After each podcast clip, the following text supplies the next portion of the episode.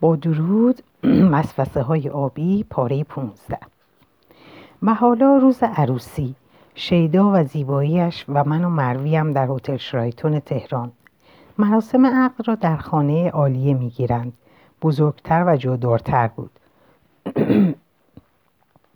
متعجب بودم که چرا سعید و مادرش از ازدواج من راضی هستند. اگر عاشق من است باید جلوی این کار را بگیرد، نه آن که کمکشان کند. از فکر کردن خسته بودم. از رمز و راز وحشت داشتم. دیگر نمیخواستم درباره چیزی بیاندیشم. گذاشتم که سرنوشت مرا به آنجا که میخواهد ببرد. کابوس ها دیگر وقتی به رخت خواب میرفتم نمی آمدند. کابوس ها دور و برم میپلکیدند. با آنها زندگی میکردم. یکی دو تا هم نبودند آنها. دیگر هیچ چیز برایم جالب نبود. لباس‌های رنگارنگ، جشن‌های آنچنانی، همه چیز تکراری، همه چیز مصنوعی، آدم‌های غیر عادی، بی‌تفاوت شده بودم و هر چه که بود و میبایست بشود.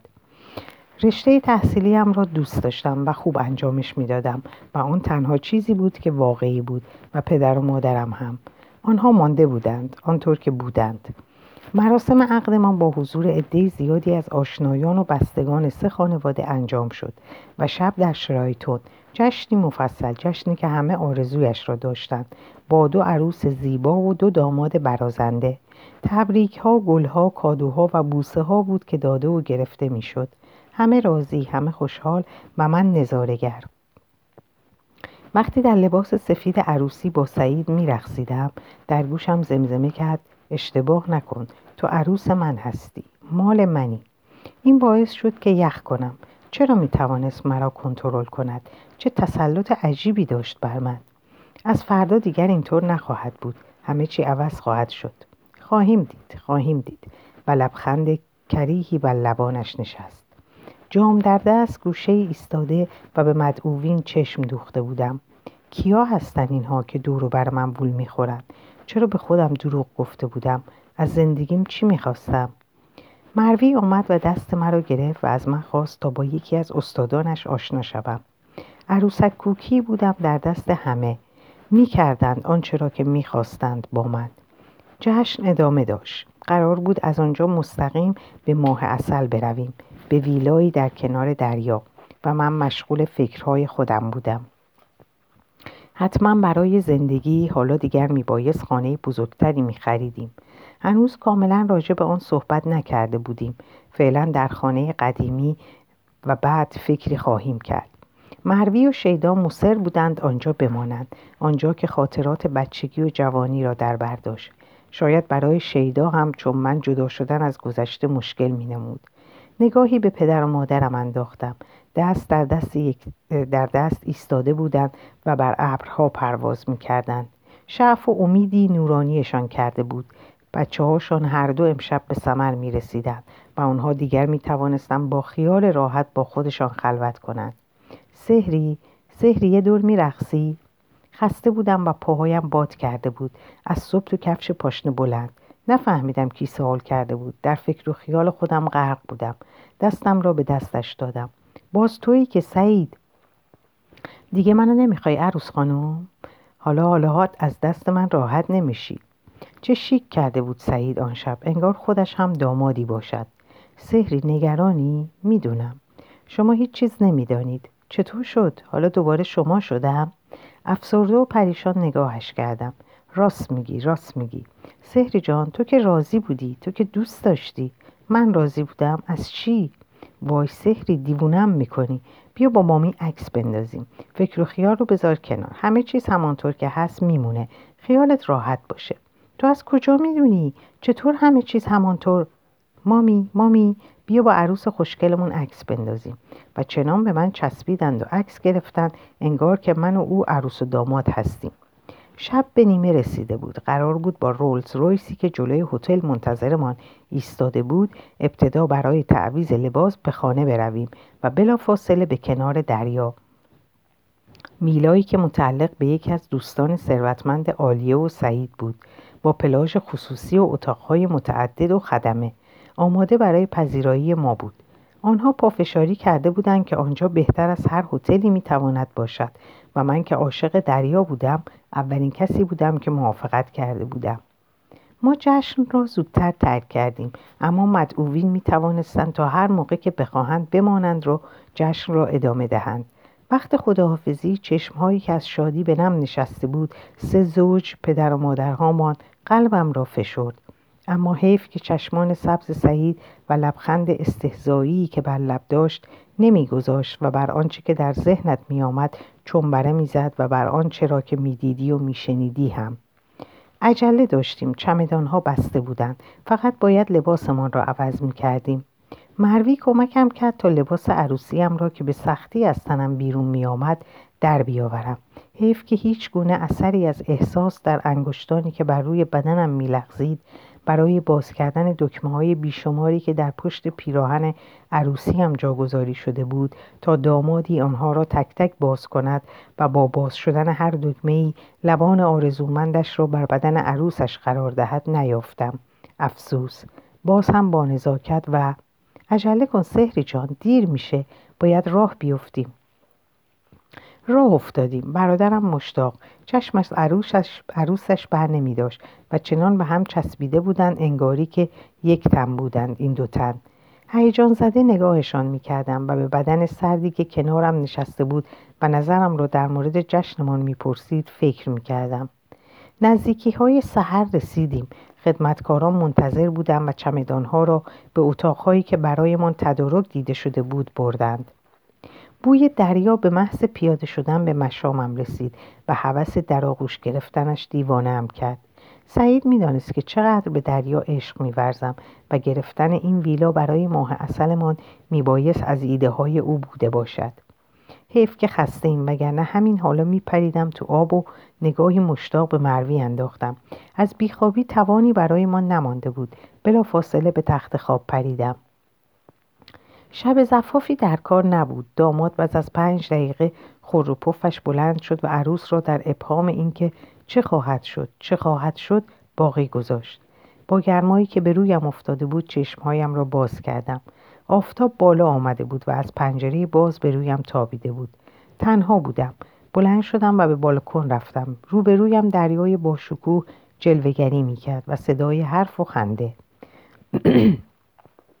سرم را دلا کردم. مروی و شیدا در باغ مشغول صحبت صبحانه بودند.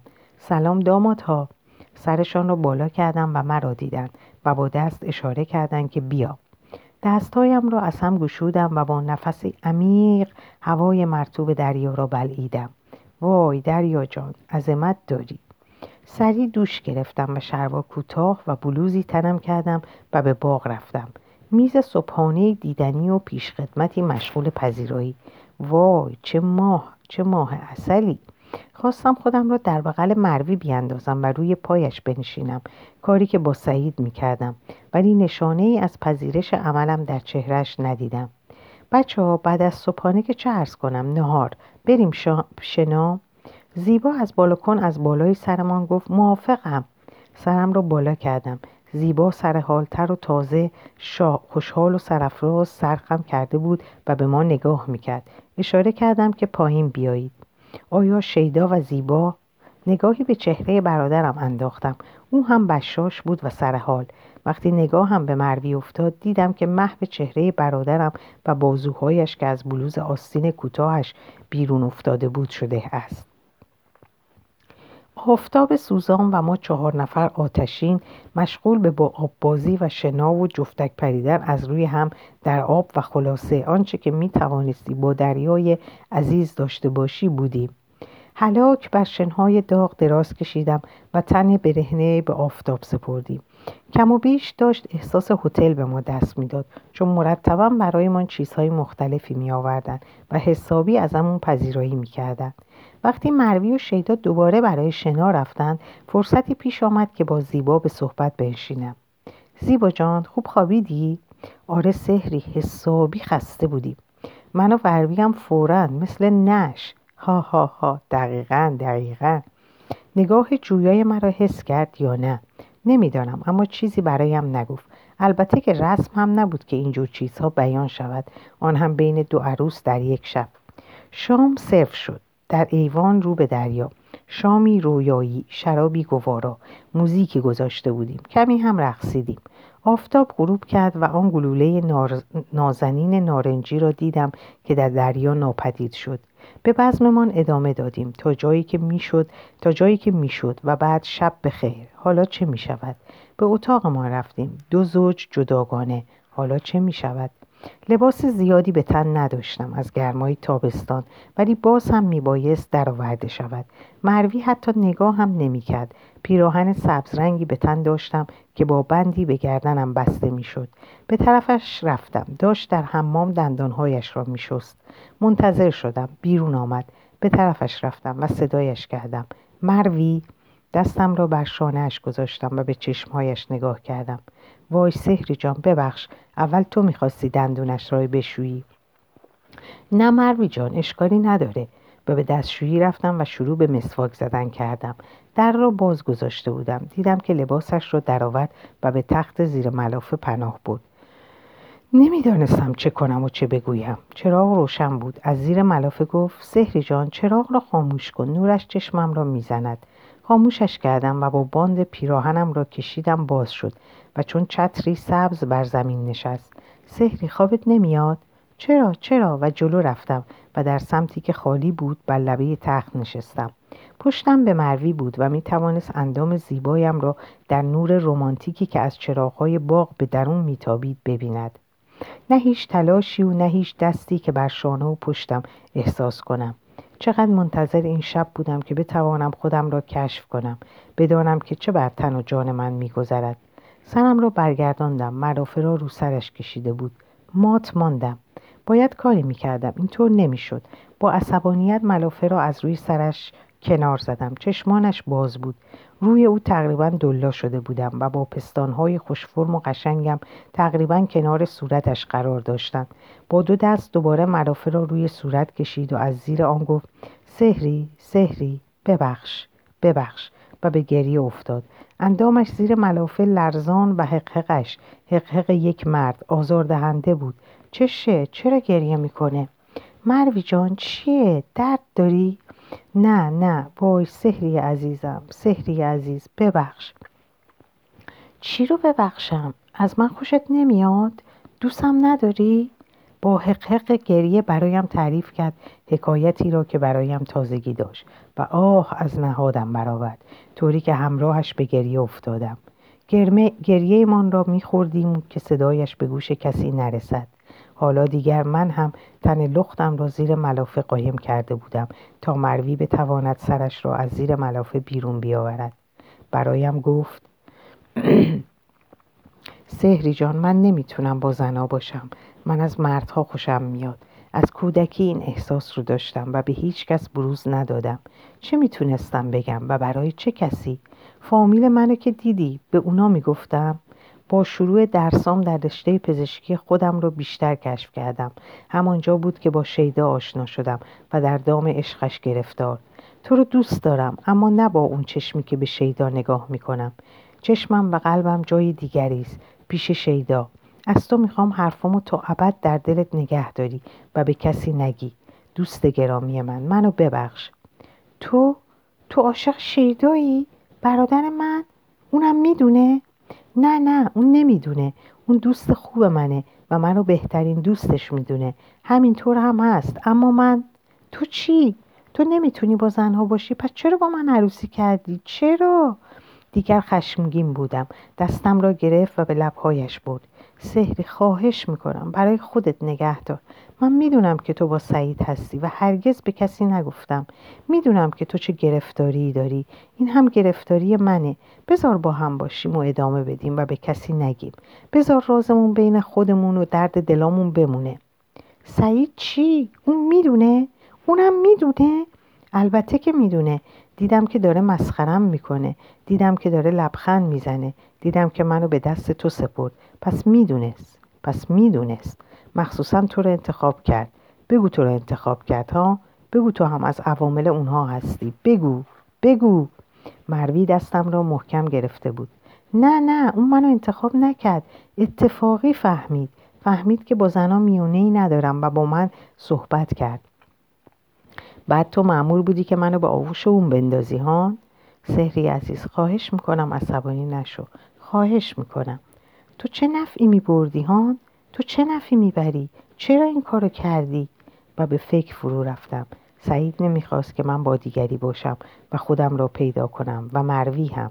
خب او عاشق شیداست و نفع مروی خان دیدن شیدا بود و بودم با اوست. بیچاره برادرم، بیچاره زیبا، بیچاره من، بیچاره من. حالا چه کار باید میکردم؟ باید همه چیز را برای همه بگویم؟ از مروی طلاق بگیرم و از سعید جدا شوم؟ پدر و مادرم چه خواهند گفت؟ آیا قبول خواهند کرد؟ مرا خواهند بخشید؟ که من نمیدانستم مروی هم جنسخواه است، اما آیا شیدا و زیبا باور میکنند؟ مرابطم با سعید چی؟ آن هم گفته خواهد شد. حتما سعید و مروی آن را برای همه تعریف میکنند. یعنی میکنن یا نمیکنن؟ تازه خودم هم که نمیتونم با کسی باشم. اگر نگویند هم اینها یکی دیگر را پیدا میکنند و دوباره گرفتاری. داشتم دیوانه میشدم. چاره‌ای نبود. باید این راز را هم در دلم نگه دارم. و مات و مبهوت و غمگین ماندم. در آغوشم گرفت مثل یک برادر، مثل یک پدر، مثل یک دوست، دوست وفادار و دوتایی ساعتها اشک ریختیم و بعد به خواب رفتیم. سعید مروی قرار بود یک هفته‌ای در این ویلای با شکوه ماه عسل خود را بگذرانیم و بعد به تهران برگردیم و بعد دوباره شاید ماه عسل دوم، چون نمیخواستیم تمام مدت را یک جا بمانیم. صبح روز بعد چشممان را باز کردیم و نگاهمان به هم افتاد. دوباره شروع به گریه کردیم و همدیگر را در آغوش گرفتیم و تسلی دادیم. به هم قول دادیم که رازمان را در دلمان نگه داریم و به کسی بروز ندهیم. با هم دوش گرفتیم، لباس پوشیدیم و پایین رفتیم. شیدا و زیبا داشتن شنا می‌کردند، ما هم به آنها پیوستیم. سر صبحانه بودیم که پدر و مادرها زنگ زدند. من با مادرجان حرف زدم. خوشحال بودند و همه چیز به خوبی انجام شده بود. بعد از رفتن ما جشن تا چهار صبح ادامه داشته و گفت که تازه خستگیشان در رفته، ولی امشب دیگر به محل کار پدرم برمیگردند. برای من آرزوی خوشبختی کرد و روزهای بیاد ماندنی و گفت که هفته بعد را میتوانیم به آنجا برویم، البته اگر همه بخواهند. سهری جان، ماه عسل دوم را پیش ما باشه؟ باشه مادر جان، کاش اینجا بودید، خیلی قشنگه. بعد یک خداحافظی طولانی.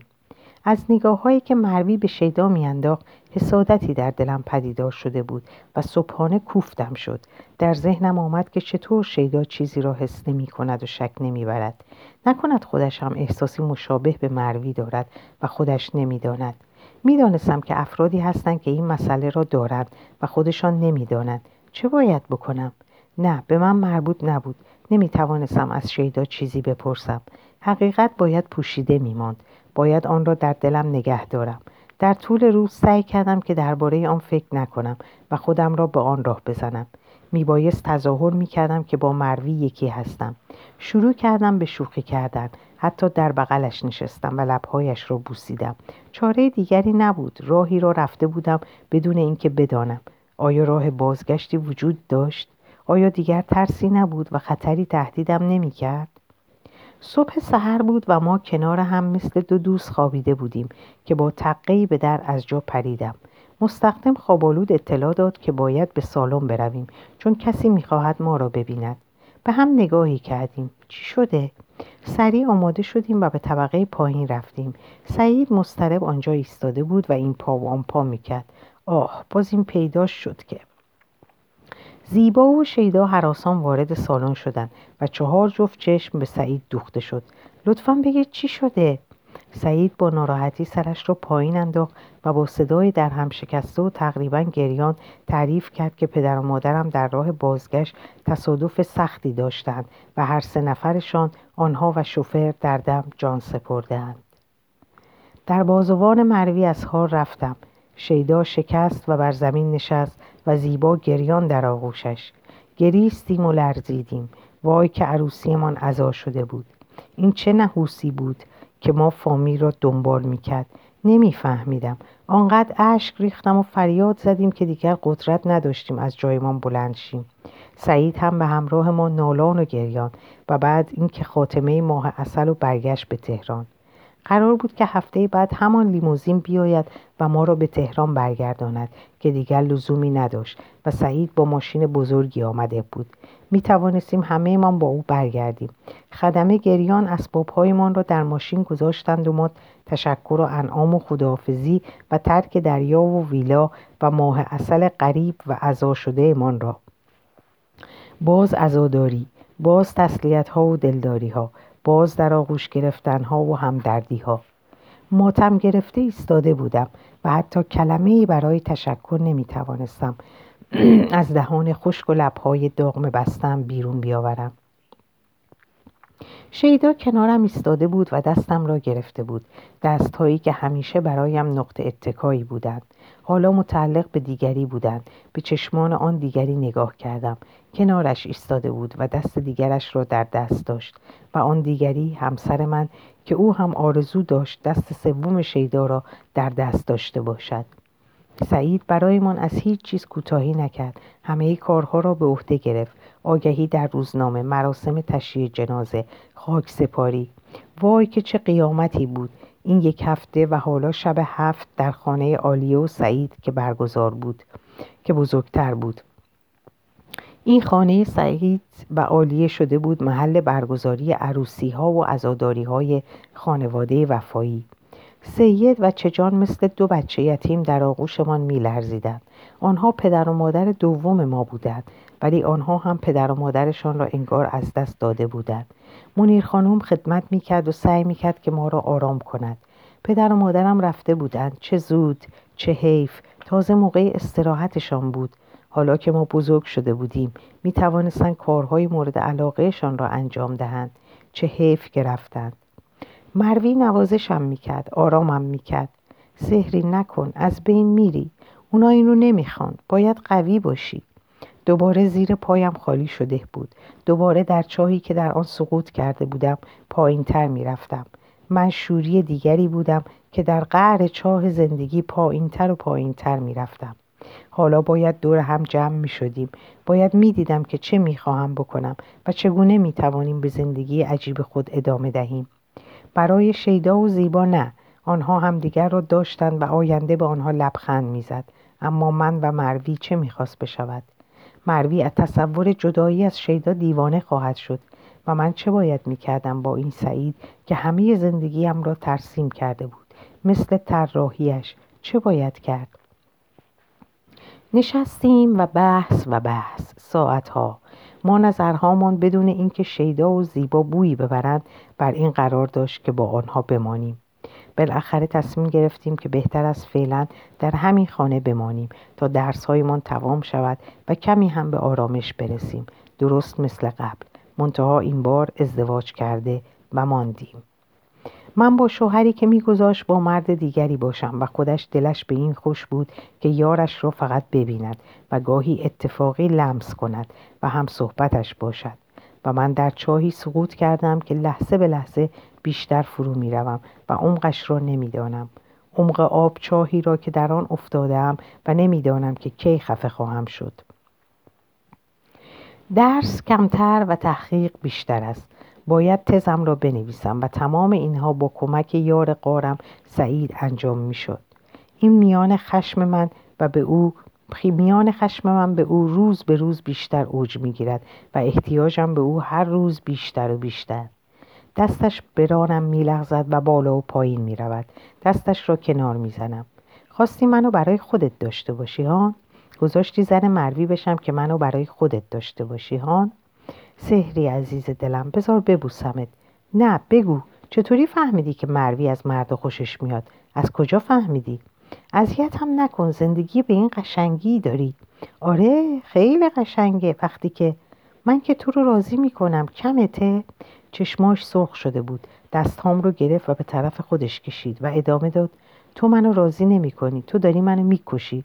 من که راضیت میکنم. بگو دیگه چی میخوای؟ بیشتر میخوای؟ با کمال میل. من حاضرم، فقط اجازه بده. ولم کن. لبم برای قهر قنچه شد. هنوز بچه بیش نبودم، سست و بی عقل و بی اراده. وای گریه نکن، بیا تو بغلم عزیز دلم. و بغلم کرد و سرم را بر شانه‌اش گذاشت. در خانه‌شان بودم، مامی هم بود. دیگر بدون روی درباسی با هم بودیم و او هم شاهد ماجرا بود. پایین داشت کمپوت سیب درست میکرد. بوی سیب تا طبقه بالا میامد و اشتهامان را تحریک میکرد. داشتم تزم را مینوشتم و سعید کمکم میکرد. مروی خودش مرا میرساند و شب هم دنبالم میامد. نمیدانم برایم چه بود این مرد. چرا خودش مرا نخواست؟ چرا خودش با من ازدواج نکرد؟ چرا مرا به مروی داد؟ چه حسابی در کلش میگذرد؟ اگه منو میخواستی چرا نیومدی خواستگاریم؟ چرا منو به مروی دادی؟ تو رو به من نمیدادن. چی؟ از کجا میدونی؟ از کجا میدونم؟ حدوداً اظهار علاقه کردم. پیغام دادند که خیلی بزرگتر و جای پدرت هستم. دیگر چه کار میتوانستم بکنم ها؟ خوشگلم. چرا با من راضی هستی؟ تو چه ایرادی داری؟ من من بدبخت عاشقم. از بچگی عاشقت بودم. چی؟ چی؟ از بچگیم؟ یعنی از کی؟ داشت پاهایم را ماساژ میداد. هر روز که مرا میدید این کار را میکرد و دیگر به آن معتاد شده بودم. انگشتانم را دانه دانه ماساژ میداد و میمالید. خودش قرمز میشد و هیجان زده. سحری میذاری یه دقیقه حال کنم؟ بگو از کی؟ از همون بچگی دیگه. و لبش را بر پایم مالید. با کف پایم کنارش زدم و گفتم بچگی من؟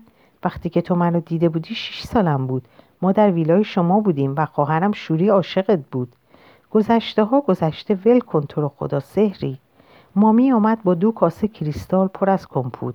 سعید پرید و ماچ آبداری بر روی صورت چروک مادرش گذاشت و با لحنی عاشقانه گفت مامی جون دستتون درد نکنه. آریه نگاهی به من کرد و پرسید سحری جان دوست داری عزیز؟ بله مرسی. و مشغول کمپوت شدیم. اون سالها سالهای بگیر و ببند بود. شاه و ساواکش شور گرفته بودند. گروه‌های مختلف دستگیر و زندانی می‌شدند. دیگر نمی‌توانستی به کسی اعتماد داشته باشی. سایه مخوف ساواک مردم را از یکدیگر بری می‌کرد. ما چهار نفر اما خودمان را قاطی مسائل سیاسی نمی‌کردیم. مشغول درس و زندگی خودمان بودیم و سعید هم که چهارچشمی مواظبمان بود و نمی‌گذاشت با دانشجویان مبارز در تماس باشیم. در حقیقت بدون اینکه بدانیم در قرنطینه ساواک بودیم. اینجا پایان این پاره رو اعلام میکنم. براتون شب و روز خوبی آرزو میکنم. همیشه سلامت و خوشحال باشید. خدا نگهدار.